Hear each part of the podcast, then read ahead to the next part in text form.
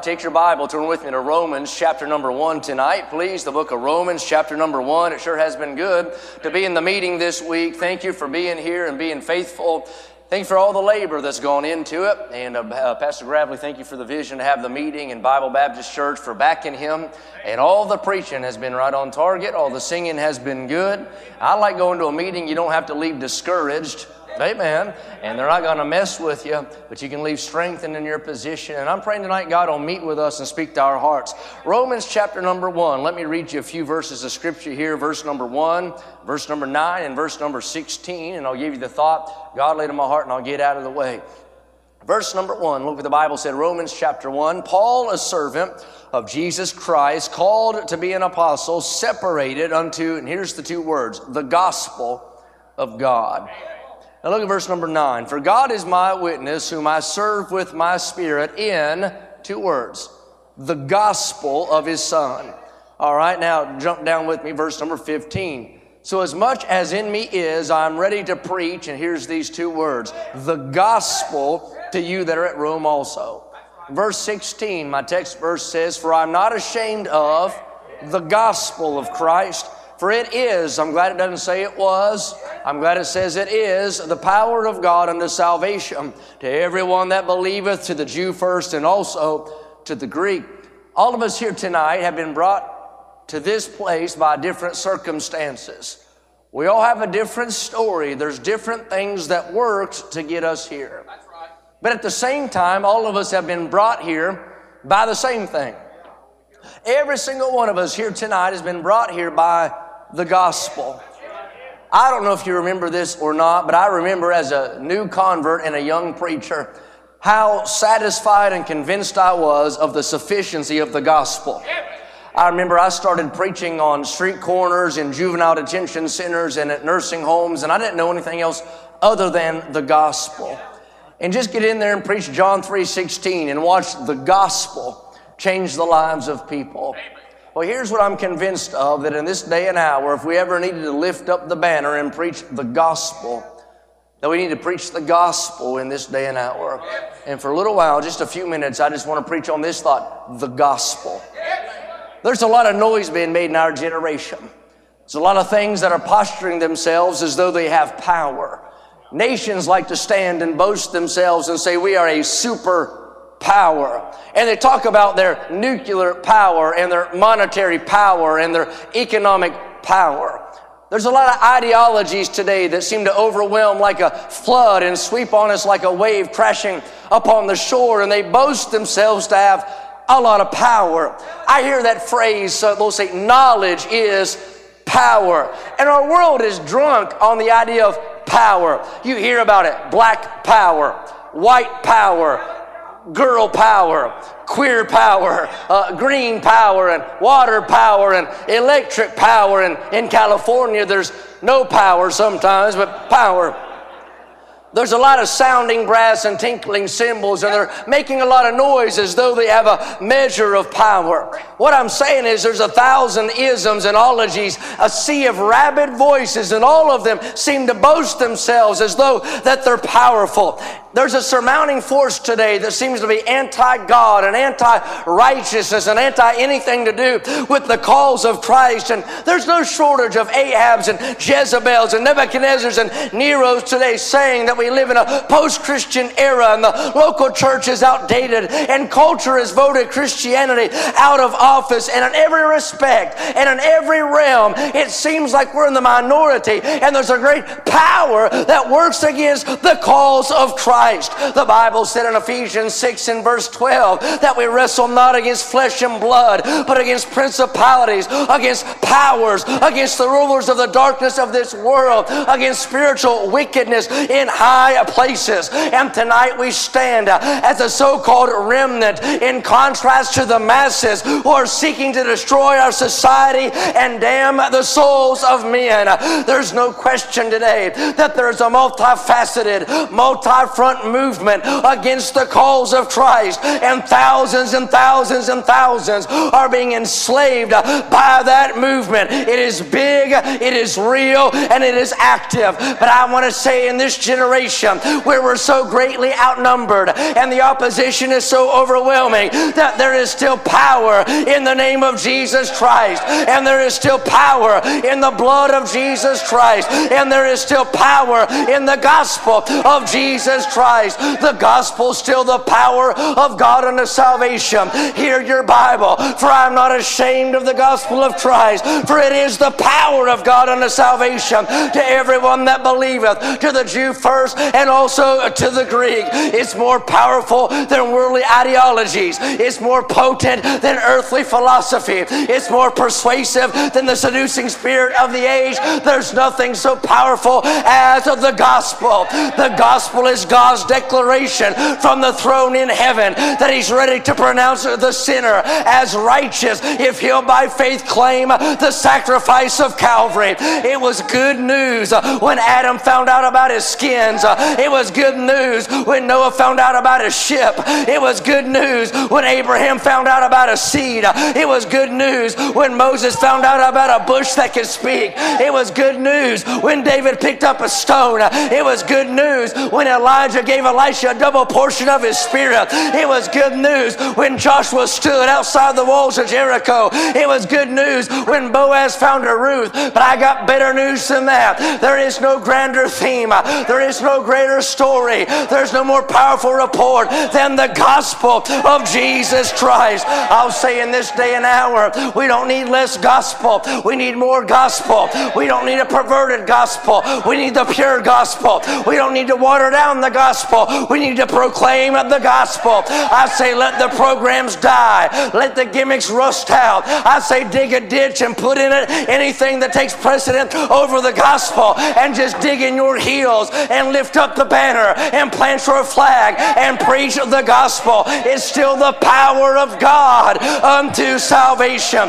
You say, What is the gospel? The gospel is glad tidings of great joy. The gospel is good news from another country. The gospel is a lifeline thrown to those that are sinking deep in sin. Lester Roloff said the gospel is God's emancipation proclamation, pronouncing you can go free to everyone enslaved by sin. And tonight, I'm coming to you on behalf of the gospel.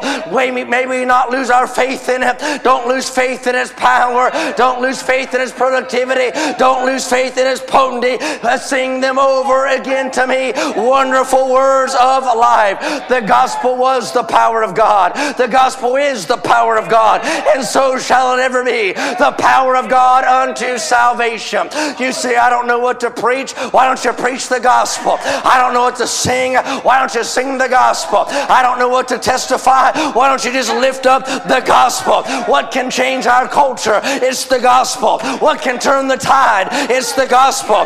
What can change a child of wickedness to a child of the king? It is the gospel. It's interesting, is it not, that a message of such victory begins with such defeat. There's few things as depressing and defeating as death, but the gospel is a story that begins with a death. The gospel is the death of the Lord Jesus Christ. There's nothing as hopeless to man as death, but then it digs deeper than that. Not only is it a gospel story of death, but it's a story of burial. You talk about hopeless, man. You stand beside a grave and say goodbye to a loved one. It seems like a hopeless cause, but I'm glad the gospel story does not end in chapter 1 death and it doesn't stop in chapter 2 burial, but I like the conclusion, chapter 3 resurrection. For I delivered unto you first of all that which I also received, how that Christ died for our sin according to the scripture, that he was buried and rose again the third day according to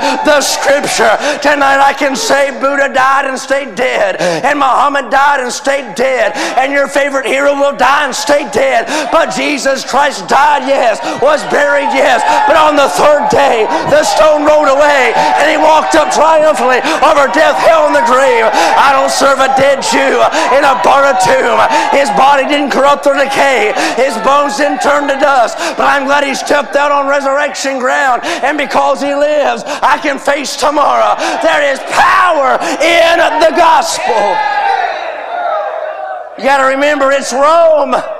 It's Rome that scourged our Savior. It's Rome that beat his brow. It's Rome that rivened his back. It's Rome that spit on his face. It's Rome that drove nails through his hands. It's Rome that pierced his feet. It's Rome that planted the thorns on his brow. Rome is no friend to our Christ, and Rome is no friend to the Christian. It's the most powerful body in the world at this time, an empire of empires. And here's this feeble old preacher, this nearsighted little man of God, crippled and bent over. He's going to Rome, but I like him. He'll not be intimidated by their Colosseum. He'll not be fearful of their weaponry. He's not going to bow to their Caesar. He said, I'm going to march into Rome with something more powerful than your army and something bigger than your Colosseum and somebody higher than your Caesar. He said, I'm going to come to town and I'm not looking to make friends. I'm looking to make followers of Jesus Christ. He said, I'm going to come to town and I'm going to swing the wrecking ball of the gospel.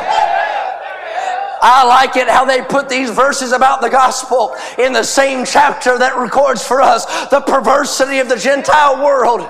It's like God is saying, here's the problem, but here's the solution. You read the rap sheet, and I don't have time tonight of all the wickedness of Romans chapter 1. And for every bit of wickedness mentioned, it's trying to say there's something more powerful than the clutches of sin. It's the preaching of the gospel. Woo, there's nothing like the gospel. No greater story, no better news. It's the record of mercy, the romance of grace, and a report of reconciliation. There was, and thank God there is, power in the gospel. Only the gospel can confront the ideology of the day. Only the gospel can subdue the philosophy of the hour. Only the gospel can open the eyes blinded by sin. Only the gospel can pull down the strongholds of Satan. There's no power like gospel power. Victory in Jesus my Savior forever. The gospel finds its source in the mind of God. Before you ever were, God had you on His mind as God determined in, in, in the council before time ever began to send forth His Son into this world, made of a woman, under the law to redeem them that are under the law. The gospel finds its center in God's love. For God so loved the world that He gave. And then greater love hath no man than this, that a man lay down his life for for his friends. You talk about love. That's the illumination of the Holy Spirit as he opens the sin darkened eyes of a lost man, lets him get convicted and then drawn unto saving knowledge. The gospel finds its substantiation in the Word of God. For it's in the Bible I read the record that Jesus loved me enough to die for my sin. And tonight to this world, though it be wrapped in wickedness as it is, still the cry comes, Ho, everyone that thirsteth, come ye to the waters. He that hath no money, come, ye buy, uh, yea, come buy wine and milk without money and without a price. The gospel is God's arm outstretched. The gospel is heaven's olive branch extended. The gospel is the red ribbon I can hang from my heart. There's no ditch too deep for the gospel. There's no pit too miry for the gospel. There's no sea too raging for the gospel. The gospel saturates like living water. The gospel satisfies like a loaf of bread. The gospel stings like a legionary sword. The gospel shines like a lighthouse on the shore. The gospel is sweet like a ladle of honey from Canaan land. The gospel soothing like a balm from Gilead. The gospel's a rose that blooms in a world of thorns. The gospel's a star that shines in a darkened world. The gospel is salt that purifies a corrupt culture. The gospel is good news for a bad hour. The gospel is the deliverer of the captive. It's the escape plan of the enslaved. It's the one that looses the bands for those in bondage. It sets at liberty those behind the locked door. It's the expunging of the record of one condemned by sin. The gospel is the remedy for iniquity. The gospel is the remover of condemnation. The gospel is the resurrection of the dead spirit. The gospel is the restorer of peace with God. When you believe the gospel, you get birthed in the family. When you receive the gospel, you get reconciled to the Father. When you when you seize the gospel, thank God future is all glory from here. At the gospel, every scientific theory must crumble. At the gospel, every humanistic philosophy falls. At the gospel, every satanic pull loses its power. At the gospel, every man-centered religion must fall. The gospel breaks up the fallow ground. The gospel plants the good seed, and the gospel brings forth the good fruit. The gospel is unbiased. The gospel has no prejudice. The gospel is blind. The gospel is wide. The gospel is whosoever. I'm it doesn't matter how tall you are. It doesn't matter how short you are. It doesn't matter how old you are. It doesn't matter how rich you are. It doesn't matter how poor you are. It doesn't matter how smart you are. It doesn't matter how dumb you are. It doesn't matter how good you are. It doesn't matter how bad you are. It doesn't matter how white you are. It doesn't matter how black you are. It doesn't matter how broken you are. It doesn't matter how righteous you are. I'm glad if you're breathing air tonight, the gospel's for you. It's seven continents wide. It's colorblind. It's whosoever will. It's as wide as His love. It's as deep as His grace. It's as good as His mercy and everlasting as His life. You can't touch the gospel. The gospel is the power of God unto salvation. Thank God for the gospel. It can put back together the broken life. It can mend the one who's been wounded. It can heal the one who's been hurt. It can lift up the one who's been fallen. It can rescue the one who's drowning. Thank God for the gospel.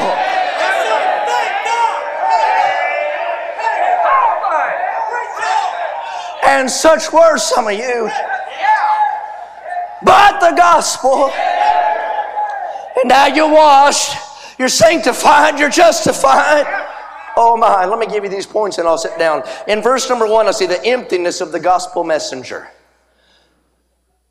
Paul, a servant. Yeah, he got to the apostle later.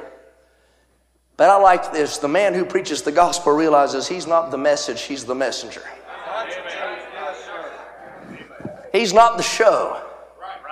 He's just a newsboy saying, hey, hear this. I like that. Number two, verse number nine, the earnestness of the gospel messenger.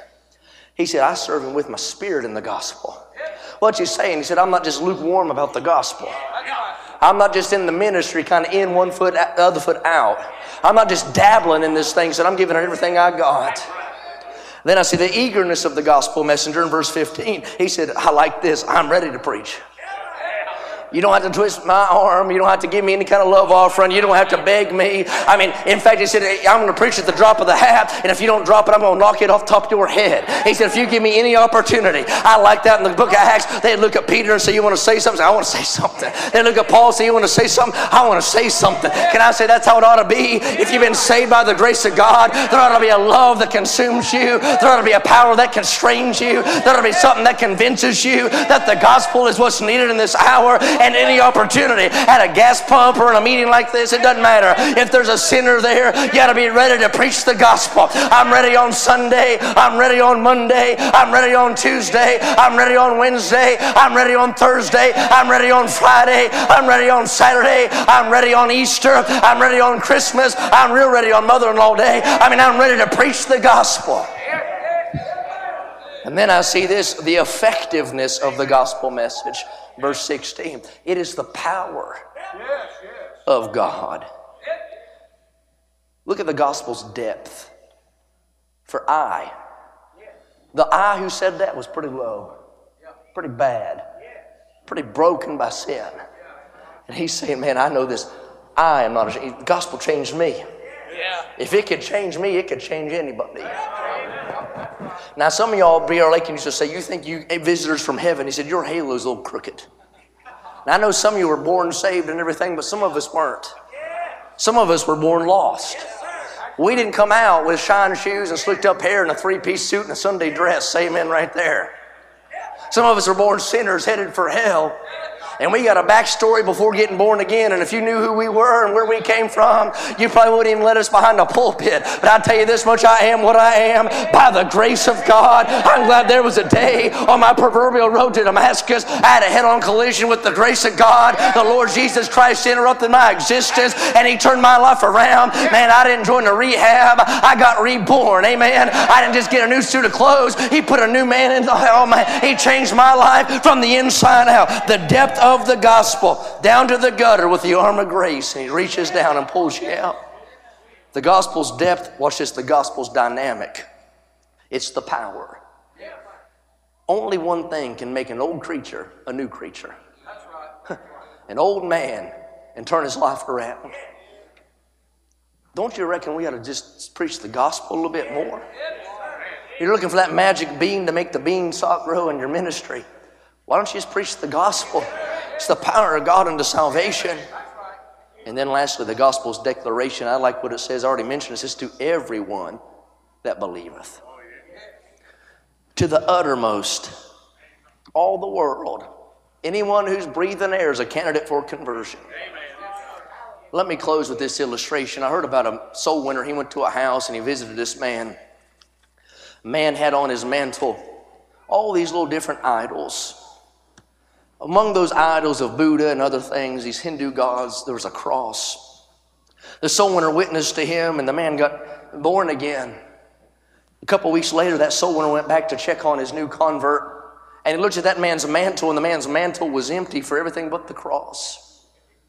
He said, What happened to everything else? He said, Well, I always knew that the cross was necessary, he said, But now I know it's enough.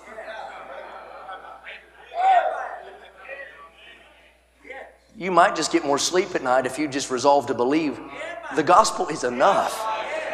We don't have to change or compromise or look for some new marketing strategy or gimmick or have a Wi Fi connection or a big budget to do a work for God. All we need is get filled with the Holy Spirit, spend some time in prayer, maybe fast every once in a while, have some unity, and then preach the gospel and let God turn the world upside down. For I am not ashamed of the gospel of Christ. Hey.